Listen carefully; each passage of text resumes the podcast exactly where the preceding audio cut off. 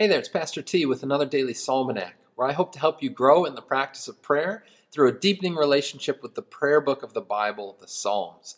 And today we'll be reading, reflecting upon, and praying back to the Lord Psalm 24. I invite you to follow along in your own Bible or to listen as I read. The earth is the Lord's and the fullness thereof, the world and those who dwell therein. For he has founded it upon the seas and established it upon the rivers. Who shall ascend the hill of the Lord, and who shall stand in his holy place? He who has clean hands and a pure heart, who does not lift up his soul to what is false, and does not swear deceitfully. He will receive blessing from the Lord, and righteousness from the God of his salvation. Such is the generation of those who seek him, who seek the face of the God of Jacob. Lift up your heads, O gates, and be lifted up, O ancient doors, that the King of glory may come in. Who is this King of glory? The Lord strong and mighty, the Lord mighty in battle. Lift up your heads, O gates, and lift them up, O ancient doors, that the King of glory may come in. Who is this King of glory?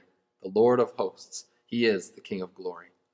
Glory be to the Father, and to the Son, and to the Holy Spirit, as it was in the beginning, is now, and will be forever. Amen. When I hear Psalm 24, and maybe it's the same for you, my mind and my heart immediately go back to the season of Advent.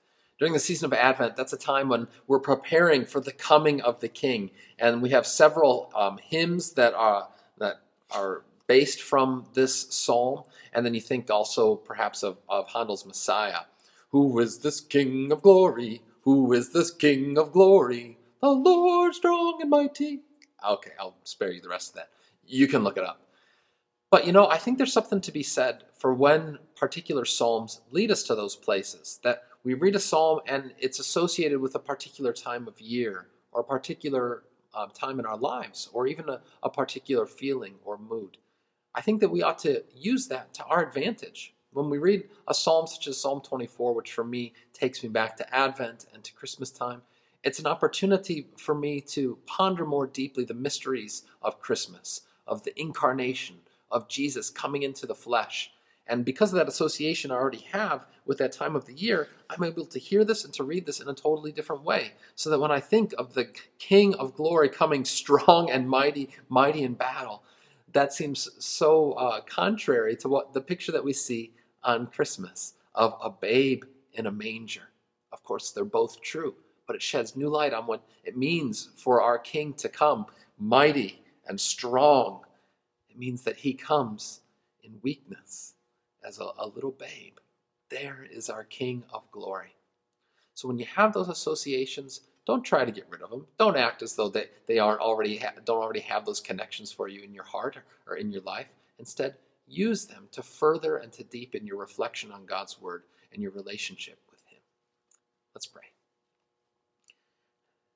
Dearest Lord Jesus, our great King of glory, you came to us mighty in battle, but you came to us also weak as a child. We give you thanks for the paradoxical victory that you have won for us through weakness and through not only your birth, but even more and especially so through your death and through your resurrection.